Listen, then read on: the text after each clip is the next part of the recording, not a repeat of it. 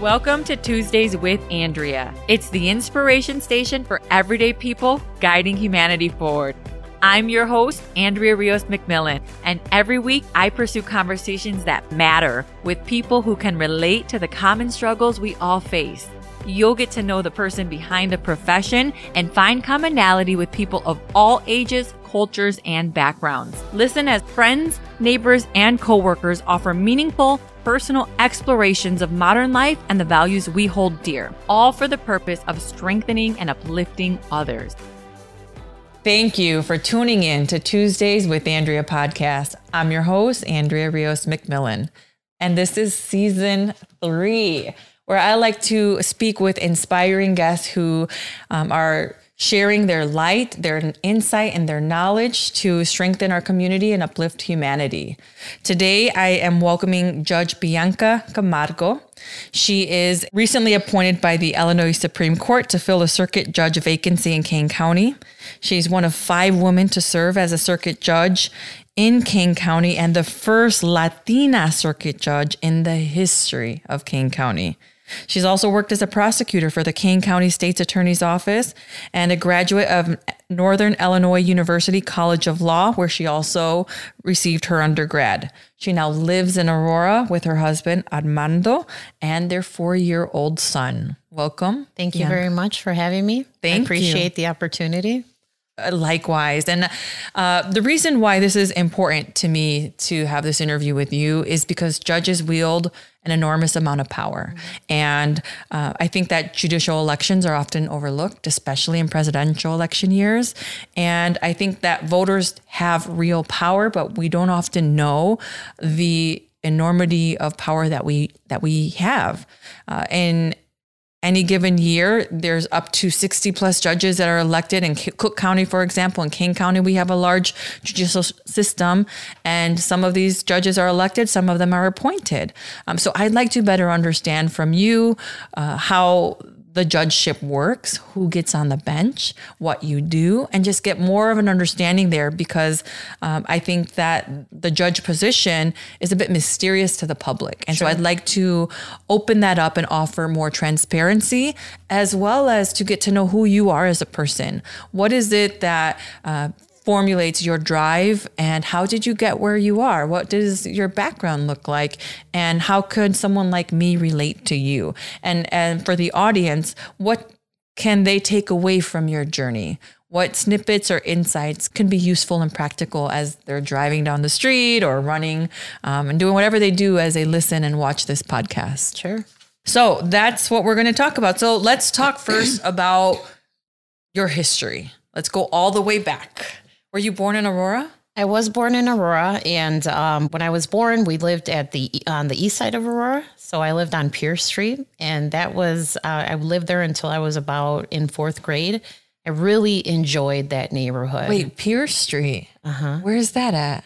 It's um it so if you're on Broadway and you make a left on Pierce, it's by um so it's like Pierce and then the first intersection you would get to is Pierce and High Street. High Street, yes. Mm-hmm, mm-hmm because I grew up on Woodruff Street. It's like a uh, a five block street in between High and Ohio. That that so that's Pierce right there. No. So, Yes. Where? It has to be. I lived on Front Street, so. Isn't that crazy? Oh, also, guys, I want to point out that we have a production assistant, Janine Areola. She's been helping me so much with the podcast. And so she is going to be the voice of God. you might hear her in the background. She is helping with all of the logistical operations. Would you like to say hi? No. oh, that's funny. I think that that's one of the side streets off of Pierce. You know, and so think about the time frame there. I wasn't really aware of like the streets surrounding me. I just knew I lived on Pierce Street. Yeah. But we would follow, you know, when me and my sister we went to Hermes Elementary, okay. which is off of Jungles. Mm-hmm. And what we would do is we'd walk to school. So we'd, you know, I remember the path still clearly how we would get to school and you know sometimes I, I hate to admit that it happened more often than not. My parents had this like jar of um, coins and dollar bills. Sometimes we'd sneak a couple dollars. And after school, when we were walking back, we'd stop by Banana Split Oh yeah. and pick up a little cone and we would. split. I, I knew I knew you were gonna say something. Dairy delight. I know there's a huge argument in Aurora whether it's Dairy Delight, Banana Split. Someone tried to throw Oberweis in there, but I No, was like, that, that's no. North Aurora. Dairy like, delight. I got you back. Okay, if you want to come on here for an interview, I got you When you- anytime. Then you're gonna have to get banana split on here too. We'll come together. Let's settle the debate. yeah, we'll have a, yeah, a taste The test. a blind, Tomcat cone. Oh, I like that. Oh. That's a good idea. a blind taste test. but I think it's interesting. So we grew up all within the same what mm-hmm. Mile radius of each other, um, and then now you're a, a judge appointed by the Supreme Court of Illinois. Yeah. Yeah, yeah. Okay, yeah. so- and but it you all know, started- My roots started in East Aurora, so that's why. Okay, and you have two siblings. I do. I have an older sister and a younger brother. okay, Yeah. so you're the middle, I, I know the middle child. the I- achiever. Well, is that the classical one- achiever? No, Like the one that gets blamed for everything. You know, something breaks in the house. It was it was Bianca. you. yeah, But I actually did break it. I was very mischievous when I was younger. I would break stuff and then I'd hide it, and my mom would find it, like, "You did this, right?" And I'm like, Mm-mm. She was like, "Yeah, you did. yeah, you did." I'm like, "I did." very much um, got blamed for everything, but you know, I was lucky. I had an older sister who you know went through you know high school, and I kind of followed in her footsteps, took her guidance, and then I was able to help my brother out get through the system and and make sure that he knew the right steps to take. So. and so what? What did your parents do when you were growing up? So um, when we lived on the east side, my mom and dad they owned a small business uh, in Aurora. It was called Slim Image. It was like an exercise place, and my mom ran that. And it was right on Farnsworth, next to where the McDonald's is, on close to the intersection of Indian Trail and Farnsworth. Mm-hmm. And so we grew up there. Me and my sister. You know, like the women would come in and work out on machines, right? So there's a, a workout place right now, and I can't think of the names but it's like you sit on a machine or you you you're laying on a machine and it like lifts your legs for you. Oh, the and stuff like elliptical? Stuff. no, it wasn't an elliptical. It was like a like a bed, but then you just put your legs there and the machine would lift your legs for you. So They would the do all the work for you. It would do all the work for you. But it was so funny because the women would be like, "Honey, can you press the button for me?" And I'm like, "Yes, I can." You know, like I would hit the button and we'd play with the machines. Obviously, my mom hated it. So they, my parents had that, but my dad, you know, he was a factory worker. He worked at Johnson Controls for a long time, and then I think there was a point in my parents' life where they were like, we we got to do something more here, you know. My dad, you know, decided Okay. that factory work just wasn't going to give him what he needed and the opportunities that he needed to provide for his family. So he decided to look into uh, becoming a union electrician and so thankful to the unions for giving him that opportunity. So what I saw from my father is that he started, you know, he was still working as a factory worker. And then at night, he'd switch his lunchbox for his backpack and take some night classes at Waubonsee to up his math skills so that he can get into the apprenticeship program at IBEW Local 461, so the International Brotherhood of Electrical Workers. And they took a chance on him and they let him into the apprentice program. And he was there for 25 years. And I'm so thankful to the unions. I'm a proud recipient of the benefits that the unions gave my family. They gave us an opportunity. They gave my father opportunities that trickled down to us. They were able to put him in really good job sites where, you know, the unions are sitting there, they're taking care of the American worker. And I, like I said, that all trickled down to us. And mm-hmm. because he was given those opportunities, he was able to save for our college. You know, we moved from the east side to the west side and we got into different schools. And unfortunately, we also left the east side because it was becoming very violent in that area. And mm. so I think that that was another factor that my dad considered is I need to provide for my children, but I also have to get them out of the violence. That area became very, very mm-hmm. violent. And so we moved to North Aurora and I started in the West Aurora school districts. And so, you know, my dad's, you know, struggles and his sacrifices were benefits for me and my my siblings. And same thing with my mother. I mean, my mother worked two jobs for as long as I can remember. And, you know, there were times where she would leave the house at six o'clock in the morning and not come back till, you know, midnight. And I didn't see my mom. And I used to hate that. I go, why can't you just be here? Why can't you be at my soccer games? I later realized in life that she wasn't there because in order for me to play soccer and pay those fees and the uniform fees, she had to work an extra job. And you know, again, those were things that I didn't feel. I didn't feel those sacrifices until I was much older. And I was like, I get it now. Mm-hmm. I get it now that you were doing all of this for us. So, did that help you in terms of education and staying on track with your studies? Because what drove you then to go to college and then law school? Was that always part of your original goal? No, uh uh So, my parents instilled education in us from a very early age. And unfortunately, I didn't take advantage of that advice until my senior year of high school when I started thinking it's about to get real. What am I going to do? Where am I going to go? And so I didn't have parents who went to college who were able to, you know, guide me like this is how you make the application. These are your where you go to get letters of recommendation, like the people you would want to write letters, how to fill out FAFSA. I didn't have that. But I had something else. You know, I had three parents who had instilled hard work, dedication, and determination. And those values, I mean, I carry those to this day, and they've served me so well. So I was lucky though that I had them backing me. I just didn't have the resources to do it. And so I went, I remember I went to my guidance counselor when I was at West and I said, you know, I see everybody's applying for college. I think it's time for me to apply. And she said, you know, college college isn't for you. You know, here are some trade books. Here are, you know, there's a factory. It was LTD. There was a lot of kids that were going to start, you know, doing factory work, and I decided that's not that's not my life. You're like, nope, the factory ain't for me. it not that I looked down on No. anybody who, you know, it it was just I knew that I needed to do more. So, you know, I, I know you've heard me kind of talk about the noise. I try to flush out the noise. And the noise is people telling you you can't, you won't, you shouldn't, you don't even dream that dream.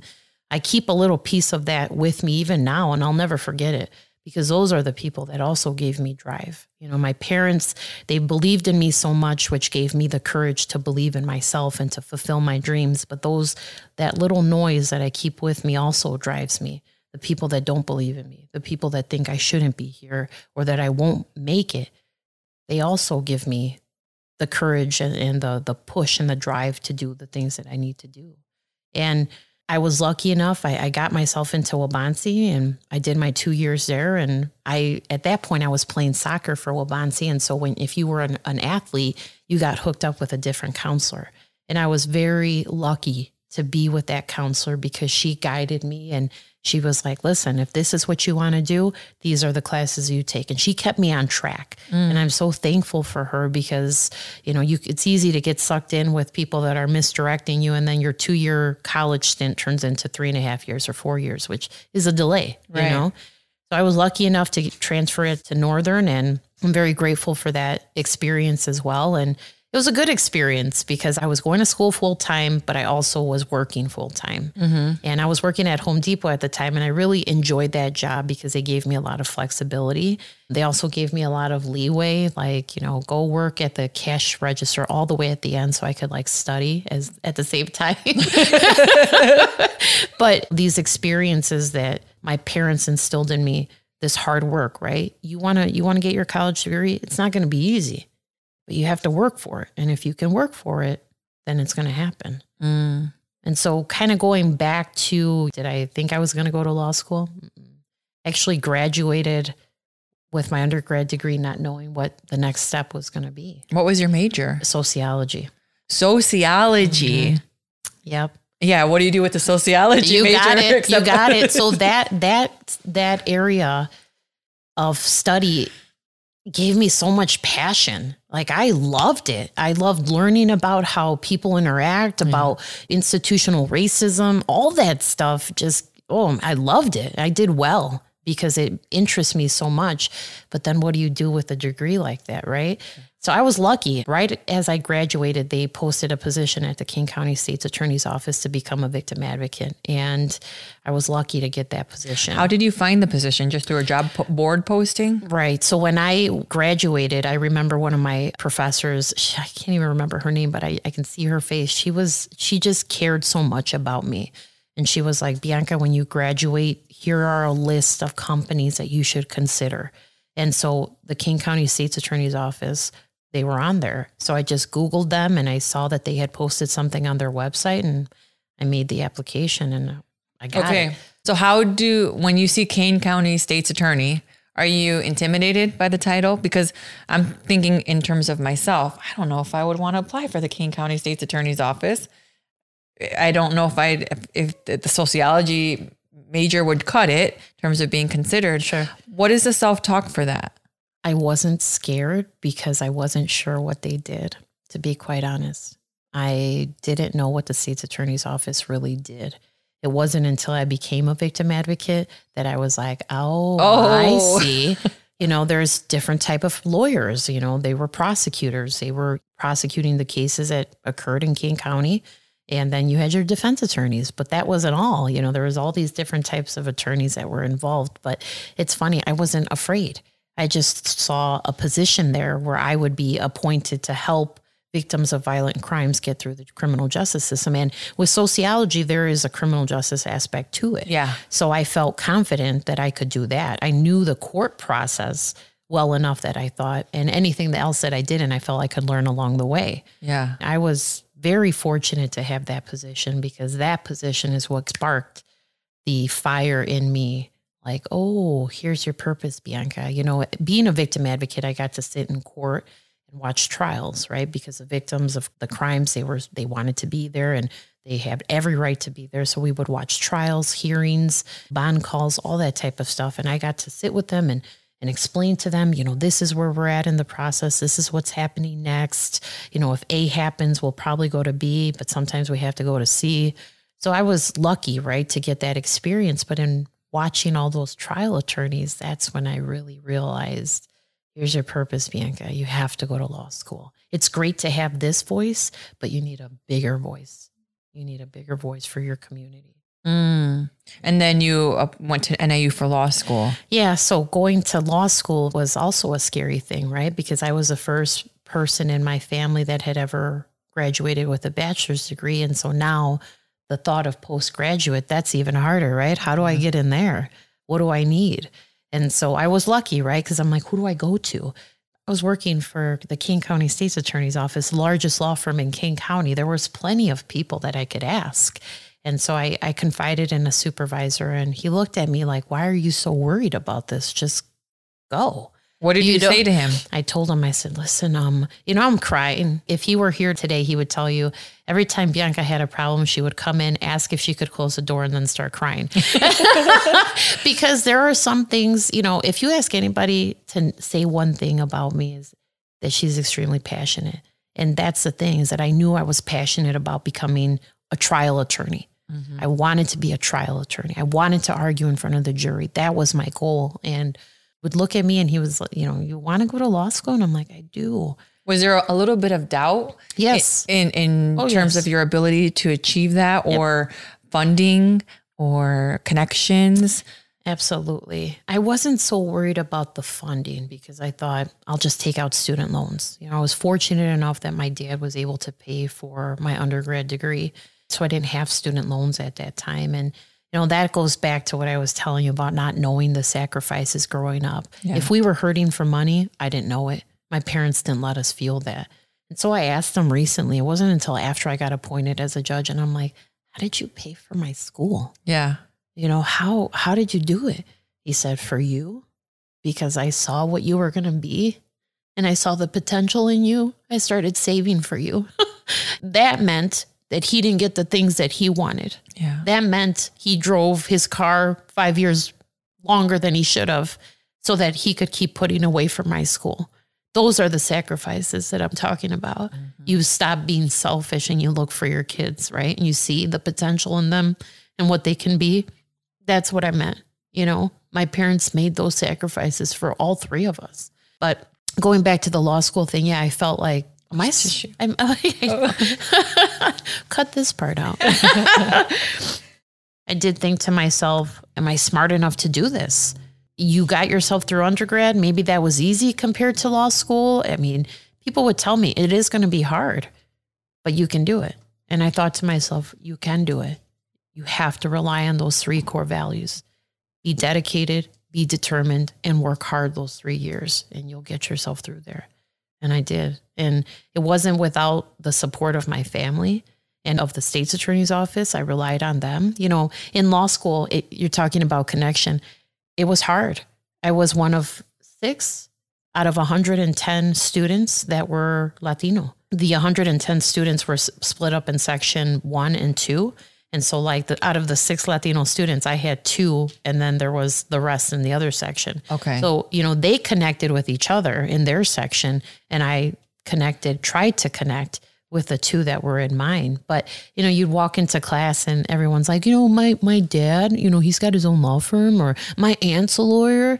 So they had those people who could guide them. And I didn't have that. But like I said, I had my my family who just kept giving me the the courage and the support that I needed. Going back to when you had that conversation with the attorney, how did you know that that was the person that you could confide in?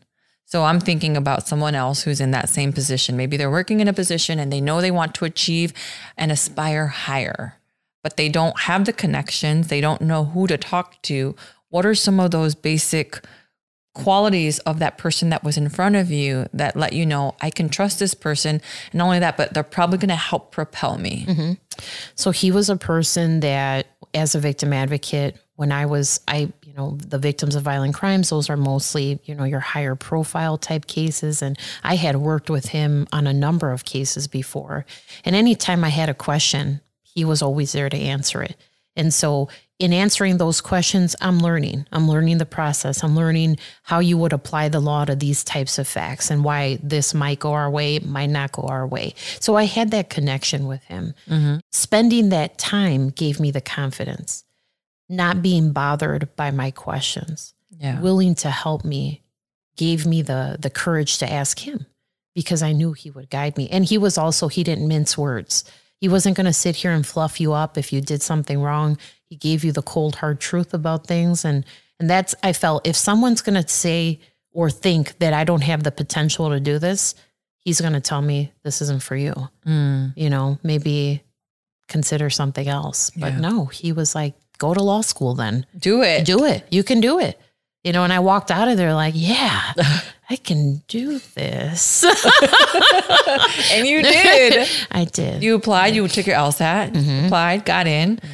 And then you're now part of an elite group of students taking elite classes. I mean, we're, talking logic, reasoning. You have to understand the Constitution, know laws.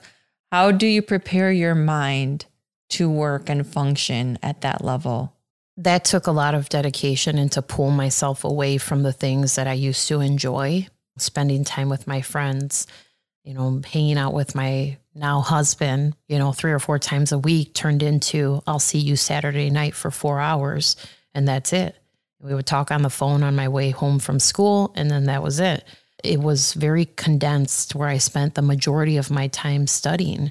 And again, going back to that noise that still drives you, even though you hear it and you want to suppress it. You know, I had a pamphlet put in my mailbox in law school, uh, and the pamphlet was completely dedicated to, and I don't, this is not what it was titled, but it was like, why minorities don't pass the bar exam and fail out of law school. And I'm sitting here reading the statistics, and I, that put panic in me because I thought, wait a minute, we don't make it? We don't pass the bar exam on the first try? And that gave me even more motivation. Like, Bianca, you're kicking it into overdrive. You need to kick it into over overdrive. So I spent a lot of time in the law library by myself. And I only made friends with like two or three people because I didn't have time for the social aspect of law school. I was so afraid of being the statistic that I wanted to make sure I did everything I could that I wouldn't be that person. What were some of those reasons in the pamphlet of why Latinos don't pass the bar on their first, you know, try or uh, become a lawyer? What are some of those stopping blocks? it was all about the resources and the life experience, the prior life experiences and the support groups. Traditionally, there's not a lot of Latino lawyers. Mm-hmm. There's not a lot of other minority lawyers out there. Even women were put in that. I mean, if you think about the structures of some of the best law firms that are functioning here, look at the top. Look at the people that traditionally hold those spots. It's not people that look like me. You know, and sometimes when you see things like that, you think, this is where you start cutting out, right? This is where my dream's going to end because I can never attain that. And that that was something that after I got appointed really started dissipating in my mind because I thought to myself, I never thought that I could be in this position. And here I am. Which now I hope when people look in my community look at me and say, she did it, I can do it too. There was a saying that I came across after I got appointed that said, if you can see it, you can be it. And if you don't see it, then you be it. And I thought, wow. And this applies to a lot of situations. A lot of people in our community that maybe don't see that they're represented in certain fields. Hey, man, if you don't see it, then you do it. Mm-hmm. You be the first. And then when you become that person, you pull your people with you.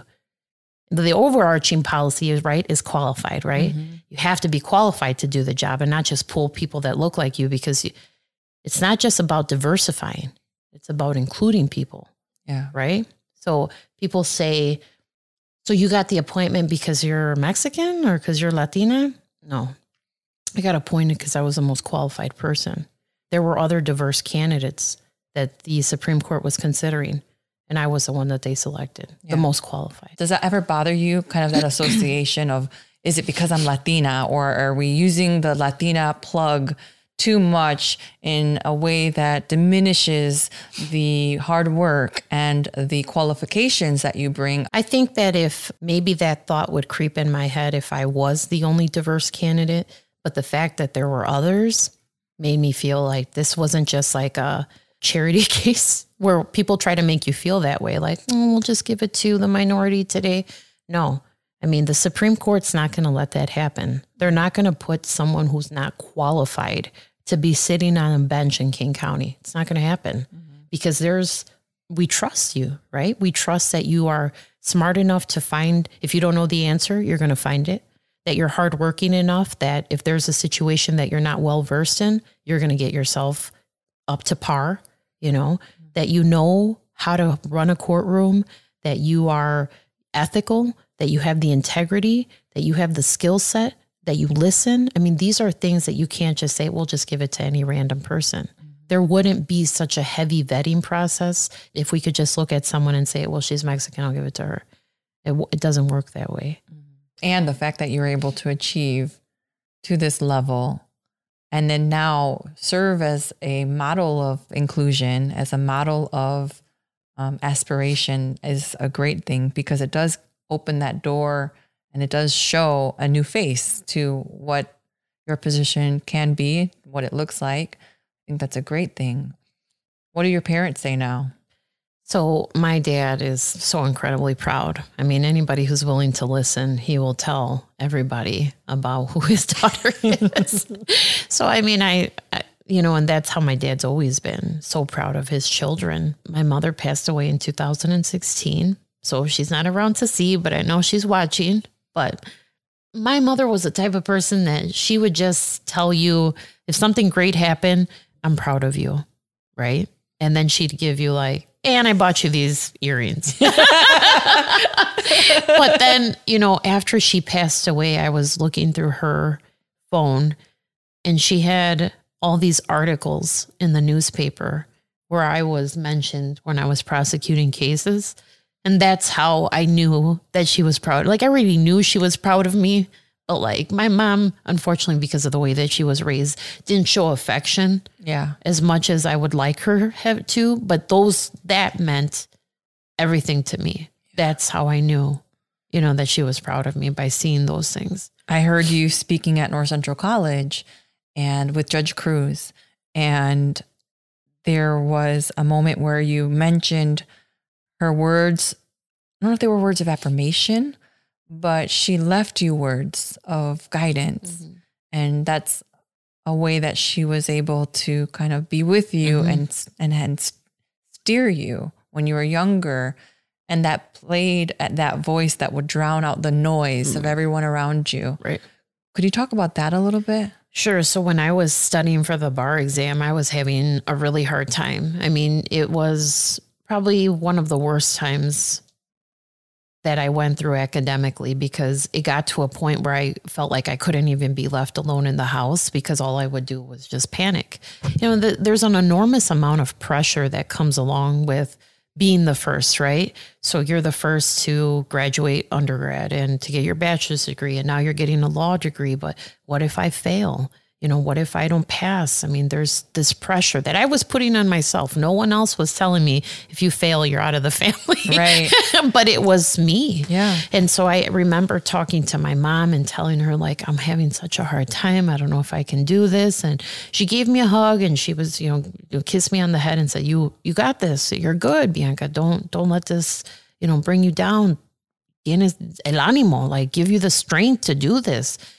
And then the next day, she came in and and um, she just wrote me a card. She would. She was very notorious for not handing you the card directly. She would put it in the mailbox, not like she stamped it, but she just would put like Bianca Camargo and then in the mailbox, and then you'd grab it in from the mailbox, like when you brought in the mail. And I remember, So she would place it into the mail, Yep. but it not get mailed. It would just. right, like she wouldn't put a stamp on it or anything, just like you know when the mail was Why sitting you just there. leave it on the table? Uh, These are the little things that my mother would do, right? Yeah, that's like that- her little that's step. cute though. That's like an extra Yeah. Mm-hmm. effort. I would appreciate yeah, that stuff. It was. It was just like I want you to be surprised that something came in the mail for you, you know. Aw. So I opened it and it was it was just a card and it you know it talked about it was some a religious aspect to it but also like a strength aspect to it. And she just signed it love mom. And I carried that card with me every single day from that time that I got it to the time that I took the bar exam. And I took it with me to Chicago when we were going to take the bar exam. And I would read it on the days that I felt weak, on the days where I felt I couldn't do this. I'd pull that card out and I would read it and read it and read it. And it gave me the strength to keep going, you know, and I still have that card with me. I still have it.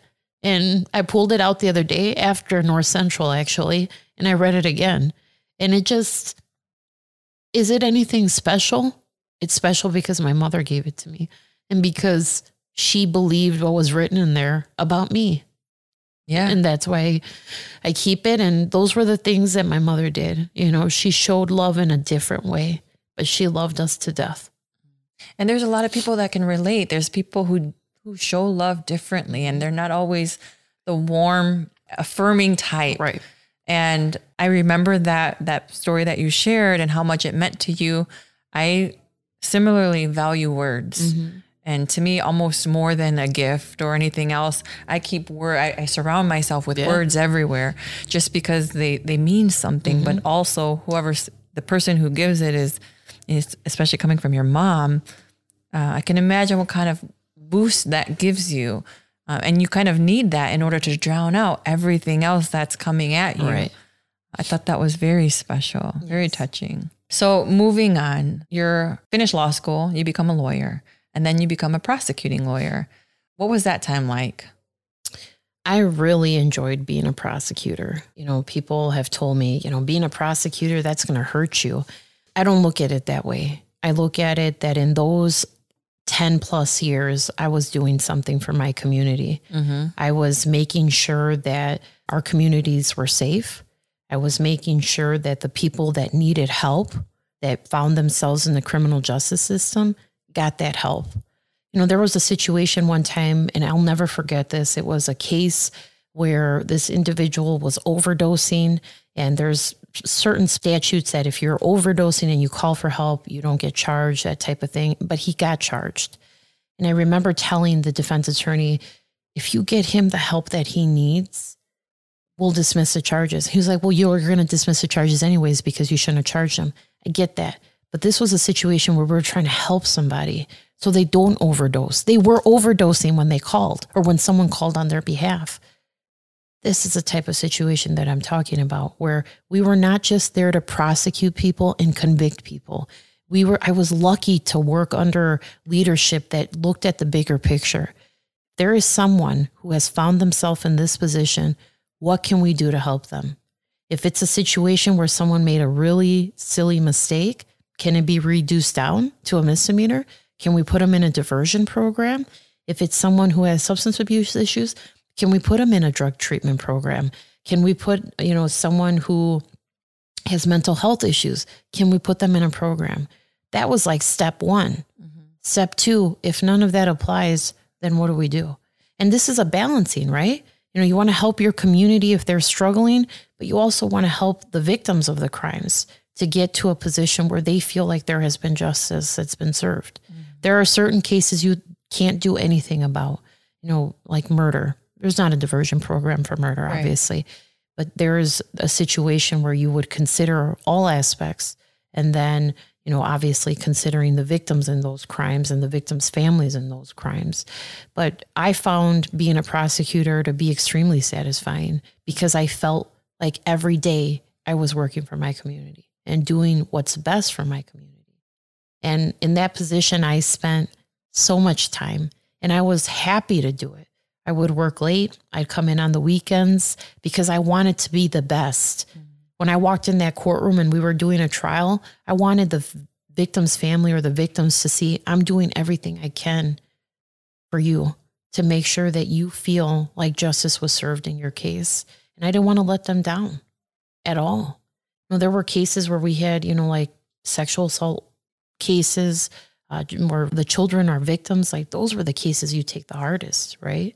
Because they're so innocent and these children have gone through something traumatic and you know you want to make sure that you do right by them but uh, that position gave me the values that i know are going to make me a good judge you know to follow the law to be fair right to listen mm-hmm. and to be just you know give what's right in this situation you know i understand that maybe this person deserves to go to prison but maybe there's something else going on that has never been addressed. Mm-hmm. You'd be surprised how many people have gone through the criminal justice system, people that have like substance abuse, and their fourth go around and they've never had substance abuse treatment. Maybe it's time for that, you know? I think that's what makes you such a well-rounded person and judge, right? Because you've had whether you had the experiences or not, you've been around those who've had those certain experiences and you've tried to help the victims Mm-hmm. of those experiences. So I feel like you can take that into account when you do your your trials and and you see both sides of the stories, whether you've experienced it or not. So I think that you're so well rounded and able to make such good calls and have empathy when it, it's needed or, or mercy when it's needed too. I think that's so powerful. Mm-hmm. I mean, I'm not a person who drowns out. You know, there would be times where defense attorneys would say, you know, they're charged with a felony. Is there any way we can get a reduction? And my big thing was send me a mitigation packet. Tell me why this person landed in this position. How did we get here? You know, are there issues that we need to address? You know, and I would read, you know, a lot of people would say, oh, you don't even read the mitigation. Yeah, I do. I wanted to see those letters. I wanted to see their background, the unofficial background. Yeah, I know their criminal history, but what happened? How did we get here? Mm-hmm. And that was important to me. and your appointment, your recent appointment by the Illinois Supreme Court to your current circuit judge position, one of the phrases that they used was your courage to show mercy when necessary. So, not just being a prosecuting attorney or not just looking at the law flatly, Right. but also being able to take case by case and understanding the individuals and the larger picture. And thankfully, like you said, you had good leadership to be able to show you what good looks like in that realm. Right. But let's talk about that a little bit about how do you show mercy without bringing in personal bias, but still allowing the law to be applied fairly and equally to people? So there have been certain situations where, um, you know, individuals, for example, say they got they don't have a valid driver's license, so they get this driving while license suspended cases. I, as a prosecutor, I never understood the process. I would always just think to myself, why don't they just get their driver's license valid? Like, do what you have to do and get it done. What I've learned as you know, as a sitting judge now, and I'm hearing more there are reinstatement fees. There are driving tests that need to be paid. There's proof of residency. Those types of things that I've never really considered. And that's just a small list. Mm-hmm. The list is endless of things that people have to do to get their driver's license reinstated. Now, what I say when I see this type of charge, I always tell them, you can talk to the state right now and you can get an offer, which is going to be on a class A misdemeanor that has certain ranges, the maximum being 364 days in the Kane County jail and up to a $2,500 fine. That's the maximum. Or I will give you all the time that you need to get your driver's license reinstated. Because if they get their license reinstated, usually what the state does is they reduce those down to a petty offense. So it's mm-hmm. just fines only. So my position is I don't want you to get a class A misdemeanor, even if it, you get supervision on it. Mm-hmm. But that's a misdemeanor Yeah. versus traffic petty. I would rather see them in that situation. Mm-hmm. So I will, you know, and it takes time. There's cases that I've seen that, you know, it started in 2019 and we just resolved them last week. Mm-hmm. But I'm so proud of those people. And I tell them, really, really good job on getting your driver's license back. I'm proud of you because it's not easy. You know, and as a prosecutor, I didn't understand the process. I was just like, why didn't you just get your driver's license? But now I see that and I can, you know, the mercy is not saying, well, we're setting it for trial Right. or you need to resolve this case now. I will give you the time that you need. Do we want to see 2019 cases on our docket in 2021, 2022? No. I also don't think that it's fair when they're making efforts to try to get their driver's license back. Right. In addition, you know, it, it is traffic court. So it's, you know, a situation where people are either getting supervision or convictions and fines. You know, I will do everything that I can to work with individuals. You know, like I talked about at North Central, the pandemic is still affecting people. And when they're so backed up on their things that matter, your mortgage, your food, your other bills that have been neglected because you didn't have a job, when they come in and they tell me, I just started working, I need more time to pay my fines, let's do it. Let's give you more time to do that because I don't want these people to get a conviction. I know how detrimental that could be on their driver's license. And if they're the person that take the kids to school, that do all the grocery shopping, that and they don't have their license, now we've affected a group of people. And then it's not making our community safer. No, it's not going to help the community Right. as, as a whole Right. in that way. Right. It's great that you're able to look at it from that larger perspective. Yeah. Yeah. I mean, and, and you know, another thing too is I tell people just work with me. You know, if you owe $356.50, let's do a six month extension. Every month, send a $25 payment, a $50 payment. Show me that you're making payments. And if you show me that at that six month period, if you're not done, we'll kick it out again. Mm-hmm. But little by little, we'll get it done. We'll get it done. What about the Latino community or not even Latino, let's say underprivileged, let's say those with lower socioeconomic status or money, let's put money. What does representation look like for them and how can the law be applied for them as equal and just? Uh, So- Do you see discrepancy? I see discrepancy with the traffic cases because a lot of them, when they're petty offenses, are not eligible for the appointment of the public defender. And then they don't have the money to hire their own Why aren't they eligible? because there's no possibility of jail time.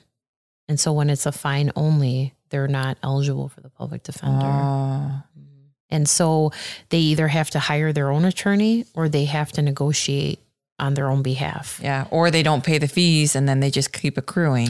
Well, the fees, as long as they don't send them to collection, that amount will stay the same. So that's why I don't want that to happen to people either, where I say, well, you can take a conviction and we can send the fines to collections. Uh uh The interest rate on those collections is super high. I don't want anybody to do that. I don't. Is that a normal process or is that something that you just do? What? Don't send the fees to collections. That's something that I don't offer in my courtroom. But other can other people other other judges do? and I don't do it. Be, I don't give them that option because I don't want them to take Right. that option. I don't think it's the best option. Yeah. Uh, the best option is to give you more time to pay the fines and costs. And again, you are going to be on supervision for those extended six months, but at least, you know, you did 12 months without getting into trouble. What's another six months, you know? Yeah. And as long as you can pay the fines off, no conviction will enter and it, we don't get to the collection part of it. So I don't offer it to people. Yeah. I know. I'm glad you don't. No, well, because sometimes I think people don't understand. Oh, I'll just take a conviction. Yeah, and then your fines are going to collections, and three three hundred dollars turns into a thousand dollars like that. Mm-hmm. You know, I mean, I know a lot of people, especially in college, you know, in college you just park on the street mm-hmm. or you like and you, you rack up parking fines. So many people get caught up with fees, traffic fees, and then they accrue, accrue, accrue, and all of a sudden you lose your license. You go to jail. You can't. Then you can't even bail out of jail if you can't afford the fees. This is like cyclical. Yep. But see, that's how people get jammed up, right? Yes. They don't pay their fines. They start collecting. I had a guy the other day tell me I owe six thousand dollars. And I looked at him, I'm like, how will you ever pay that off? Who has six thousand dollars to just send to the Secretary of State? When that guy told me that, I was like, oh my God. I got so bummed.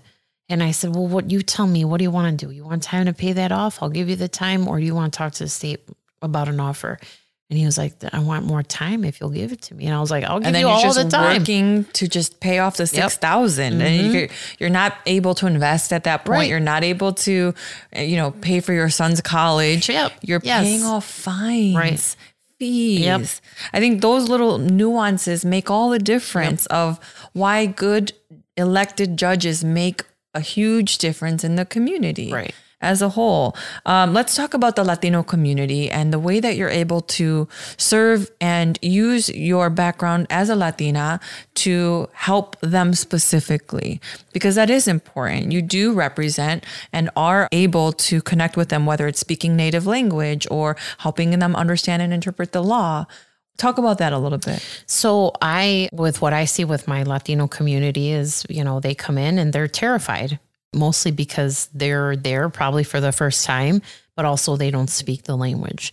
And so what I like to do is we do have an interpreter in court and sometimes I have to use them. For example, like for bench trials, when there's other parties involved, obviously the other parties need to know what's being said.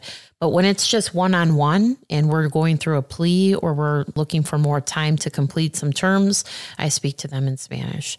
And you can automatically see, you know, I call their names up and, you know, if it's like Camargo, I say, you know, Bianca Camargo, and they'll come up and they'll be like, uh, and they'll just look at me and I'm like, Buenos dias, señor, ¿cómo está? You know, and, and they are, you know, all, you can see it. It's, you can see that they relax and they're like, ¿hablas español? Which kind of, I'm like, do I not look like I speak Spanish? but, but I say, oh, sí, aquí para servirle. You know, like, and is my Spanish perfect? No. But I will tell you that people appreciate that you're trying. You know, if they have questions, that you'll try to answer them the best that you can. Mm-hmm. And so once they see that, they kind of trust you. Like, it's like, again, like you can see it in their body language. Their shoulders go down. They're a little bit more relaxed. They start telling you what they need, right?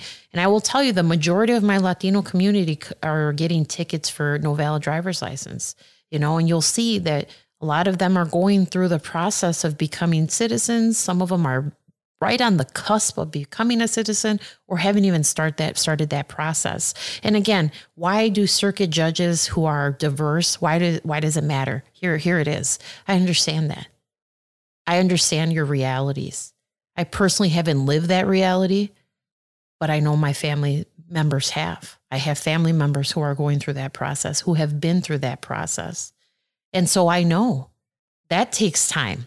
You know, becoming a citizen, that's not easy. And so do they need time to to get that process started to provide certain uh, documents to the Secretary of State so they can get their license? Yes. Am I going to give you the time to do that? You better believe it. You know, and somebody might think, well, you're jamming up the court call. I'm not because we are resolving so many diff- so many cases daily, weekly. So the little cases that I'm I'm continuing for that purpose, we're still resolving so many other cases. So it balances out. Mm-hmm. I'm not jamming up the court calls. My court calls are not heavy. We're strategic about when we put them. There's a cap that I have, you know, over 180 cases is not a number I'd like to see. I don't like to see 250 cases on the call because it it's a long morning for people. But things like that, you know, that's how I can connect with my community. That's how I can let them know there's someone on the bench who understands you, mm-hmm. who hears you and connects with you. And and that's that's huge. And it's not a small number. I think what it is, the 16th district has a much larger Latino community than before by roughly 30%. Yep. Yep. So growing number, and it's a demographic that you're aptly prepared to serve mm-hmm. and help just as much as everybody else. Right. And that's, I think, the the purpose is just as much as you can serve everybody else, just- Everybody. just, as proficiently. So because of COVID and we stopped doing jury trials, it got really quiet up here. And I started thinking to myself, is there some other type of law that I should be practicing? Should I branch out, you know, widen my my tool set? Um, and just as I was thinking those things, um, an attorney from Casa Cascade County came knocking on the door and was like, Hey, we're interested in you. If you're willing, we'd like to interview you. And, you know, it was a new area of law. And I was nervous, right? Because you're leaving something that you've known for the last 10 years. And I don't want to say you've mastered it because you've never mastered being a lawyer. Mm-hmm. If you ever think you mastered being a lawyer, you're dead wrong because it's ever evolving and you are you it's up to you to stay on top of that stuff but i felt comfortable there mm-hmm. if somebody said here's a murder case you have to prosecute okay let's get started you know and here are the stepping stones. Is there something new i need to learn? Let's learn it. But i felt just like i was leaving my home for the last 10 years but i was also excited. Like this is a new area of law and and i'm i'm ready for it. And at my going away party, I was approached by someone and they said, There's going to be a vacancy in subcircuit one, which is the subcircuit you live in, and you need to apply for the judge position. And I just, me? Like, are you talking to, are you talking, is there someone standing behind me? Are you talking to someone else? Like, I just couldn't believe that they would think that I was qualified enough to do it. Again, this doubt. Why? Mm-hmm. Why? Eh. Or in the last 15 years, I've shown them, the people that want me, that this that I am qualified for it. I've showed them that I'm hardworking, that I'm dedicated, that I'm not just there to seek convictions, that I'm there to listen and to learn and to listen to people. And they all saw those things. And with that, then, you know, they're the ones asking me, make the application. Have you ever talked to the person who asked you? Mm-hmm. What did they say? Like, how were they just keeping their eye on you? Were they? Well, that's the thing, right? You you go into all these different courtrooms and you practice in front of all these judges, and you think, you know, "Meh, they don't think that I'm good, or because they can, they don't tell you, and they're not going to sit there and be like, Bianca, you are amazing. Yeah. they don't say those things. They they're there to be fair and impartial. If they're telling the prosecutor she's amazing, and the defense attorney sitting there like, what about me? You, you don't hear what the judges really think about you. Yeah. You know, so you always wonder, do they think that I'm good at this? And you know, obviously that was the answer. And so then you were appointed. Oh, so then, you know, you put in the application and then some of the circuit judges that were already, you know, sitting circuits got a few phone calls. Hey, we have questions about this. Tell us a little bit about this. What about this? They're And so vetting you Vetting me, vetting me hard.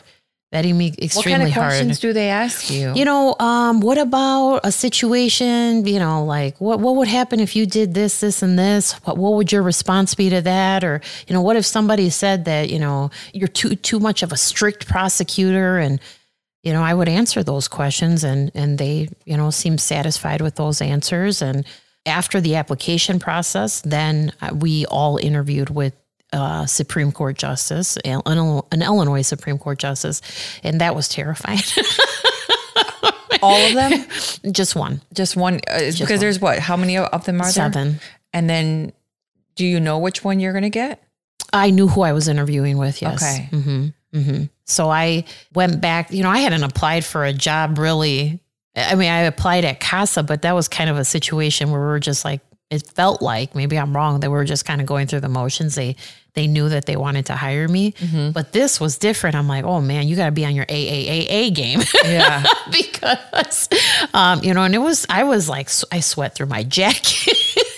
but he was so nice. what did you eat for breakfast that morning? I didn't eat anything. Just like right now, I haven't eaten anything because I didn't want, you know, I'm the type of person like when we were on trial, ask any trial I'm attorney. so honored. no, You're on that same level. you know, when you're on you when you ask any trial attorney, when you're on trial, you don't eat.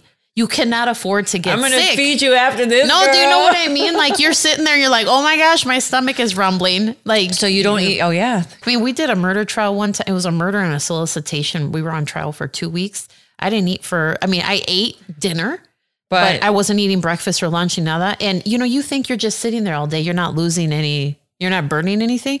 The amount of tension and stress that you have coursing through your body, I lost 15 pounds in those two weeks. oh, I mean, it was great. I gained them all back within a week. Pero I mean, to, to just to kind of outline like how Wow.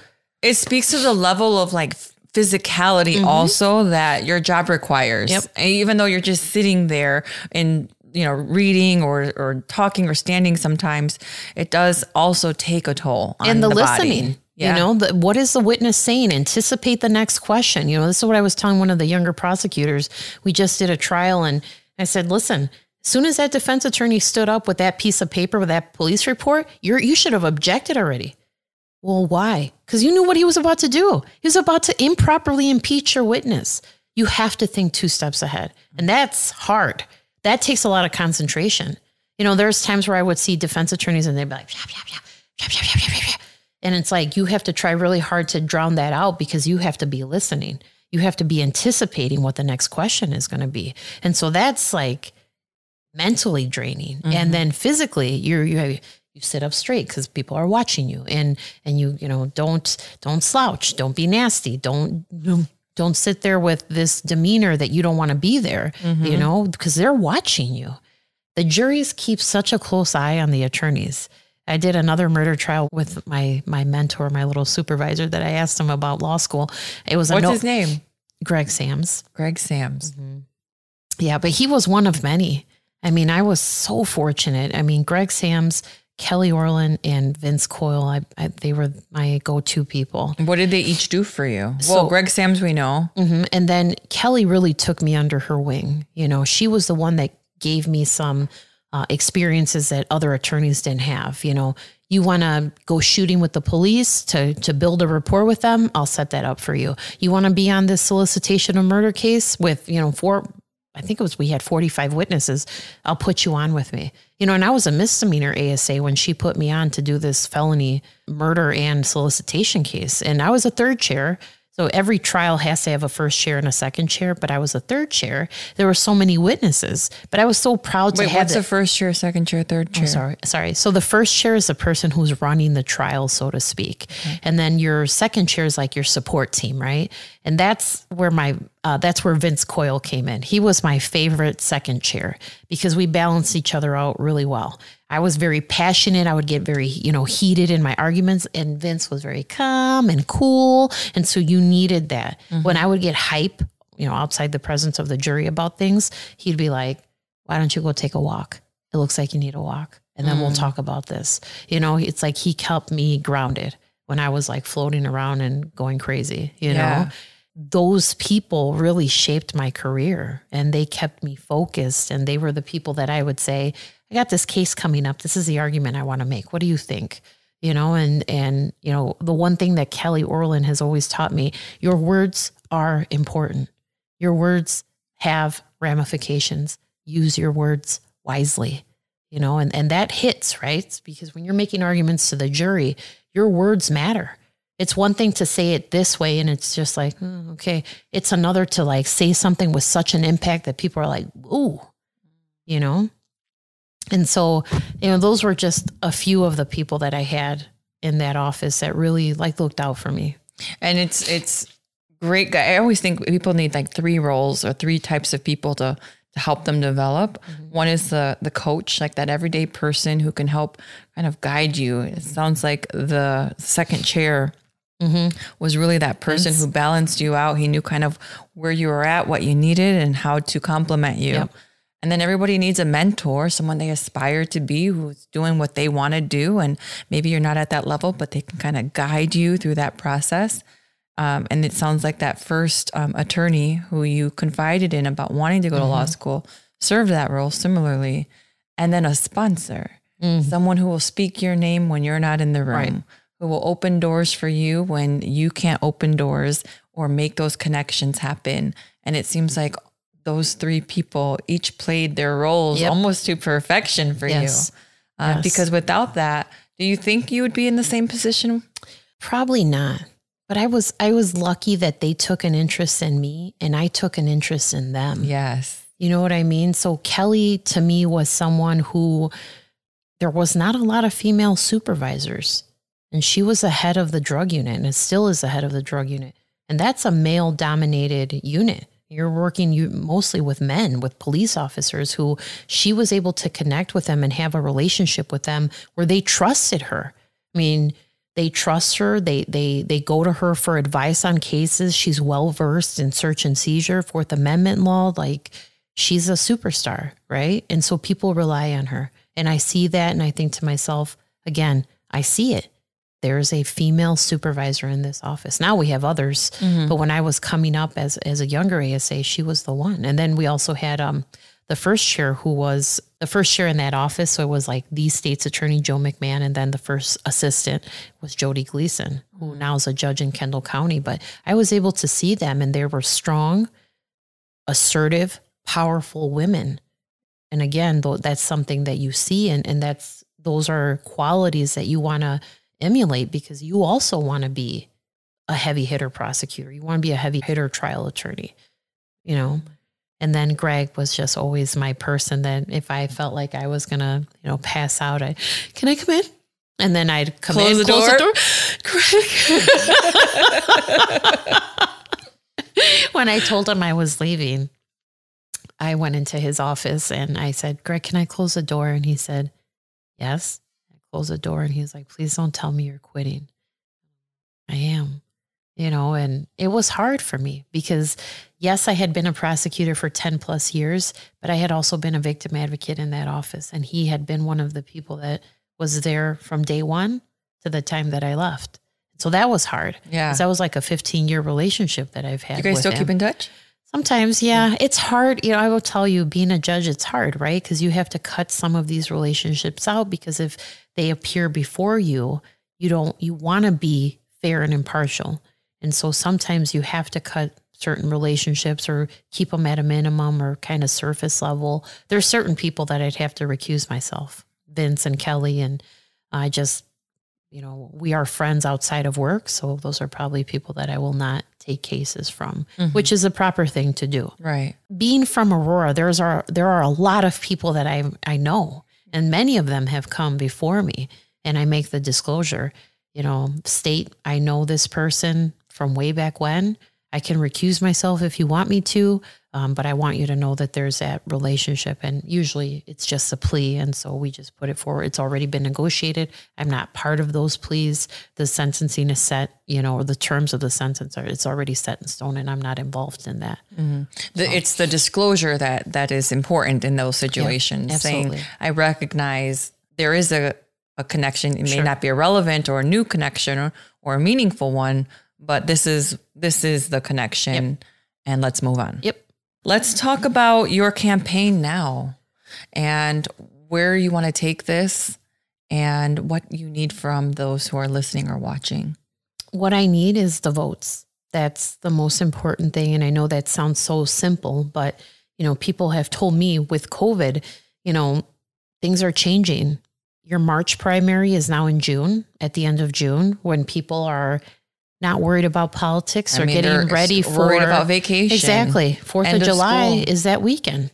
And so they have other things on their mind. So they're, you know, people are the it's Fourth of July weekend is the voting. it's uh June twenty eighth. June right before. Yeah. right before. Yeah. Wow. So, you know, there people are saying it's going to be low voter turnout and you have to worry about people not showing to the polls. But I think that there's a way that we have to look at that and, and, and get people excited. You know, what, what would motivate someone to want to go vote, to stand in line, to take time out of their day to vote? And, you know, I know people think, well, the judiciary races, they don't matter. They do matter. They absolutely do matter.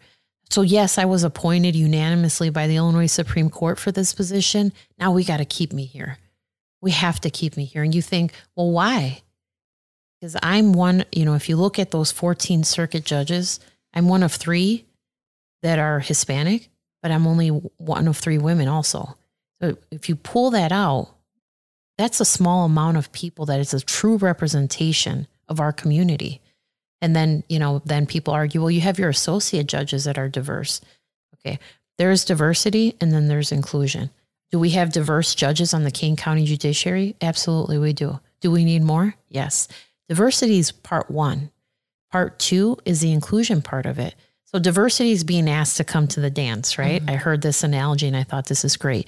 It's being asked to come to the dance. Being included is being asked to dance. Okay. Mm-hmm. So now, do we have numbers that represent our community? Yes. But do we have people that are in a position to change policy, to change procedure, to put other associate judges that look like a representation of the community on the bench? That's what we need. And that's what we have to keep by retaining the seat. In this position as a circuit judge, I'll have the power to make policy and procedure with the other circuit judges, the right to vote. The I get a vote on who the next associate judges will be. When I'm considering an, a candidate, you know, if they're a diverse candidate and other judges might not be, you know, convinced because maybe there was something in their upbringing that they don't understand or some lull in their college uh, career, maybe that I, you know, did they have to drop out because they had to help their family with finances mm-hmm. and then they had to pick up again? Things like that, that I can relate to those realities, that I can convince the other circuit judges this is a qualified, because qualified always matters, a qualified candidate that we should really be considering for these reasons. So this is a situation where, you know, people think it doesn't matter that, you know, you're a circuit judge or no one really cares about the judiciary races. You should care. You should care because you want a diverse and included judiciary. That's what you want. Because when you walk into a courtroom, you want to see people that look like you. Mm-hmm. You want to see people that understand your realities and connect with you. You know, in addition, you know, you get tried by a jury of your peers, right? Mm-hmm. If you have a jury trial. If you have a bench trial, which is only before a judge, don't you want diverse judges mm-hmm. that are listening to your case? So it's not just a situation where, you know, people are like, well, no one really cares about the judges. Again, you should. The community should be involved in this. There are consequences, real consequences to not voting, to not exercising your right to vote. When when you don't vote, bad things happen. And maybe people that are not qualified get in. That's the situation as, as a community that we don't want to look forward to. Mm-hmm. What are some of the pillars of your campaign? you know that's one of the things that people ask me you know what what is your thing what are you what are you running on i don't have a thing i can't be i A can't thing. tell you i can't tell you when i have these types of cases before me this is how i would rule you don't want that you want me to always be fair and impartial to listen to the facts of the case and to apply the law to the case every case is specific it's unique you don't want a situation where you're going to have a judge that, oh, if you put these facts in front of her, she's always going to rule this way. Yeah. You don't want that because it should always be a case by case basis. Mm-hmm. So that's what I can promise to my community that I'm always going to be fair and impartial, that I'm going to follow the law, and that I'm going to listen. I hear you. I hear you because that's what people want, right? That's mm-hmm. another thing, too, that I really am working towards right now we're in a bad state of affairs where people don't trust the criminal justice system. And it's not just police, it's trickling up. They don't trust anybody. And what I do in my courtroom every single day is I tell them my closing line always is the most important thing to me in this courtroom is that you're treated fairly and with respect. And not just me. You don't just treat me that way. You treat everybody in this courtroom that same way. But to that end, this is your day in court. Okay? You have questions? Ask. You have, when you walk out of that door, I want you to know everything that you are supposed to do. You, I want you to know the ramifications of your plea. I want you to know the rights that you're waiving. All of these things are important to me that you understand. How many times in the course of my appointment, you know, people pled out in, in August are now back to see if they fulfilled their sentence. And they say, I didn't know I was supposed to do that. The first time I heard that, I thought, Bianca, you need to change your opening remarks. You need to start telling people, don't leave this courtroom without knowing what you're doing. This is important. And if you don't do it right, mm-hmm. then a conviction is going to enter on your record. You don't want that. So now, after I've kind of modified my speech, I have a question. I have a question.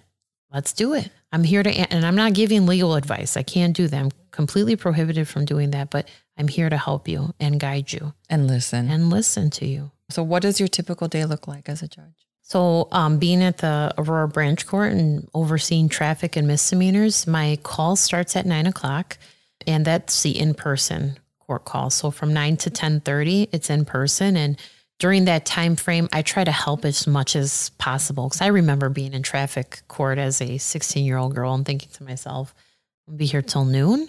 I mean, it eats up your whole day. So you know, you have the city prosecutors that are prosecuting for the city of Aurora, North Aurora, Montgomery, and then you have your state, which is, you know, your Kane County prosecutors, right? And so anything that I can do to try to move the call. So I'll, you know, after my opening remarks, I'll sit down, call people and say, is there anyone who wants to hire an attorney to represent them? If you do, come up to the front row and we get them dates and we kind of let them move on their way. Is there anybody who wants to talk to the Secretary of State about resolving their driver's license? People come up, and get them out. So from nine to ten thirty, that's what we're doing. Get you know, getting continuances if they want to speak to an attorney or talk to a Secretary of State, but then also taking pleas.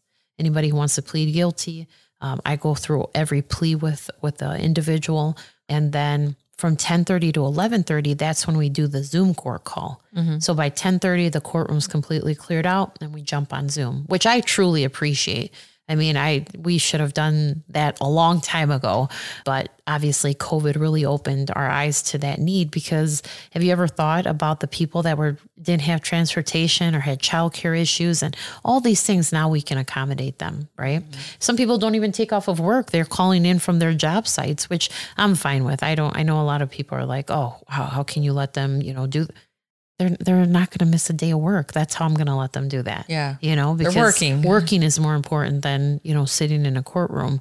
But they're zooming in, right? They're not missing court.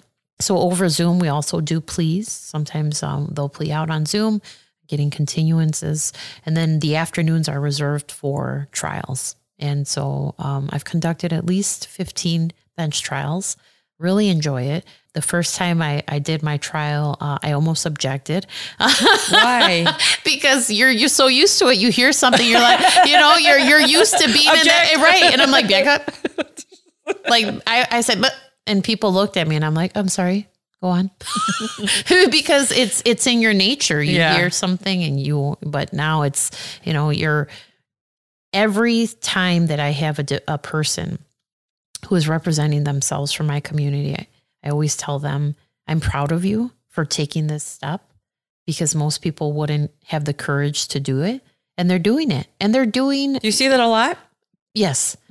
And I, I appreciate it because they're doing a good job. You know, I tell them I can't help you. I can't give you the arguments to make. I can't tell you how to lay foundation, but I can give you the procedure. And they hear me.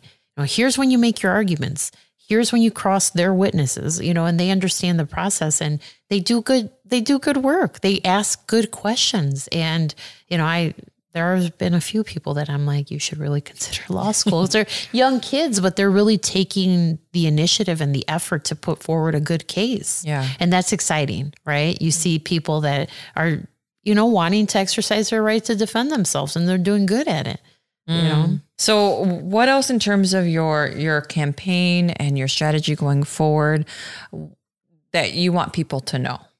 Well i want them to know that i'm just you know people are like oh you're a judge. I'm just bianca. You know those are titles that i hold. Yes i'm a judge. Yes i used to be a prosecutor. Yes i used to be a victim advocate. But at the end of the day i'm a person that you can relate to that you can come to. You know i i've in being in my community a little bit more since my appointment, I've encountered so many girls that remind me of me, you know, and I tell them, you know, somebody, I went to, to do vision boards with some of these girls and one of them put first generation college grad. And I looked at her and I said, when this time comes, come see me because I want to talk you through this.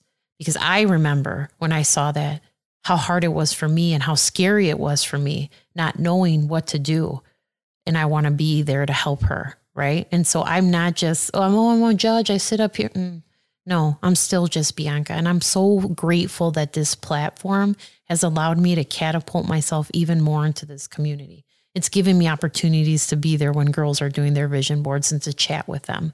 Mm-hmm. You know, that's, I'm inspired by them because they're doing great things with a situation that they're still first generation and they don't have people to show them the ropes, mm-hmm. but they're doing it and they're they have the courage to do it. And so that's that's my biggest thing is that I'm just me. I'm just Bianca, the same person that's been in this community since day one. And I, nothing's going to change. Win or lose this election, this is my home. This is where I'm raising my son. This is where me and my husband have been for the last, you know, we bought our house in Aurora almost 12 years ago and we're not going anywhere. Do I have to be professional and do I have to, you know, maintain civility in, in the courtroom and make sure it's running efficiently and effectively? Absolutely. But outside of that, I'm still the same person. Mm-hmm. And that title didn't change me. It will never change me.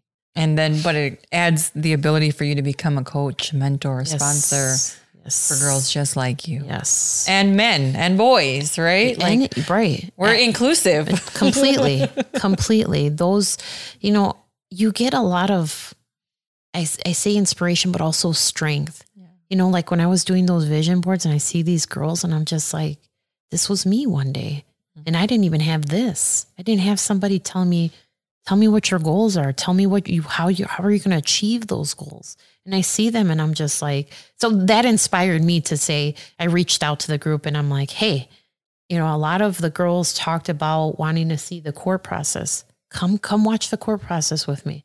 I invite you to come into my courtroom. You can see the morning court calls, stay for the, the trials. We'll, you know, talk about it over lunch and, you know, things like that. Being in invited to environments like that, you know, like me being a victim advocate and getting that opportunity showed me what I really wanted to do. And this opportunity for them maybe they were they're like maybe i want to be a lawyer. Maybe i want to do this now. Mm-hmm. You know sometimes it takes that one person to reroute your entire life. And it's just one person. All it takes is one, person. one person to believe in you. Mm-hmm. And i believe in these these people that i'm coming across i mean i i believe in them i feel that they're going to be something great well there's a girl that i came across and she reminds me of me because she's silly and I I'm silly sometimes. You know, if you ask my family, I like to, you know, bust out and dance in the middle of you know family dinner night, and um, you know, make funny voices and stuff like that. And she's like that. You know, she'll just sit there and she'll start talking in a British accent. And I told her, I said, you have a lot of energy and you're funny. Consider going into theater. You know, and she's like, I could never do that. Why? Why could you never do that? I don't know then I don't know, it's not a reason. Go do it. you know, and I thought to myself, maybe I could take her to a play so she can see. Because I asked her, I said, Have you ever been into a play? No. But then I thought, okay, Bianca, calm down. There's only certain Well, this things. is the other side that I think is unlocked is then you are able to have resources. Right. It's like the the the resources component is the enabling component. Right. And so now you have more exposure, mm-hmm. more ability, more money probably to spending money to be able to provide experiences that open eyes, open hearts, open minds. right, right. Yeah. And I mean, it's, it's fulfilling and very, very inspiring. Very inspiring. What's next for you? You know what I really want to do if I do win this election? Hmm. Give back to the people that supported me when I was coming up. You know, I talk, I, me and my husband talk a lot. What if we won the lottery? What would you do with that money? And here was my, here's always my response. I would donate to Waubonsee and we would start a scholarship. Same at NIU Law and at Aurora University, because those were the institutions that helped me and my husband get to where we're at right now. And to give back to students that are struggling or don't have the finances to finish their education, that to me is giving back and helping, dándole la mano to the people that need it, like I needed it. That's my number one. You know, I want to start these scholarships and I, you know, I don't know if I can put ethically, I don't know what I can do, what I can't do, but, you know, do I put it in my name? Would that be proper? I put it in my son's name, something. But I want those scholarships out there and I want to help. People are like, oh, you're going to be making all this. It's not about the money to me. You know what? Pre this appointment, I was happy. And I didn't have all the money in the world, but I had the things that I needed. Mm-hmm. And mostly what I needed was my just my family, my dad and my sister and my brother, and obviously my husband and my son. That's what I need in my life. Money's nice. Yeah, it's nice, but it doesn't make me. It'll never make me. Bianca, this was an informative, compelling, telling interview. Thank you for sharing your time. Is there anything else that you want to share with those who are listening or watching? Well, thank you for even giving me this opportunity. I appreciate it, really. And just that I am grateful. I really am grateful and blessed for this appointment because I feel like now it's giving me an opportunity to get my get to know my community even more, to get them to know me and the type of person that I've been, that I've been kind of working behind the scenes for them for the last 15 years. And that those experiences are going to make me a judge that they can be proud of. You know, those values that I've carried with me for the last 15 years of being hardworking, of, of being humble, of understanding that I don't know everything, but I'm willing to learn those things and that I'm here to listen. And at the end of the day, they have to know that the judiciary is there for them. I'm not there for the prosecution. I'm not there for the defense. I'm there for my community to make sure that when they're there and they're standing there, that they get their day in court. Whether that's a person who's accused of a crime, a victim of a crime, a witness to a crime, that's who I'm there for, my community. And that's who I'm here to serve. That's what a judge does. And with those values, I'm telling you that I'm, I'm going to be and will always be true to those values, which will make me a judge that my county can be proud of. Proud of you. proud of you. Well, Oh, thank, thank you. you. Thank, you you, so much. much. Thank you for listening to Tuesdays with Andrea. There are hundreds of thousands of podcasts out there, and I appreciate you making the time to listen to mine. If you like this show and want to know more, check out TuesdaysWithAndrea.com or please leave a review on iTunes or drop a line in the YouTube comments section. Until next time, please stay kind in your mind, nice on the web, and stay hella hopeful in your heart.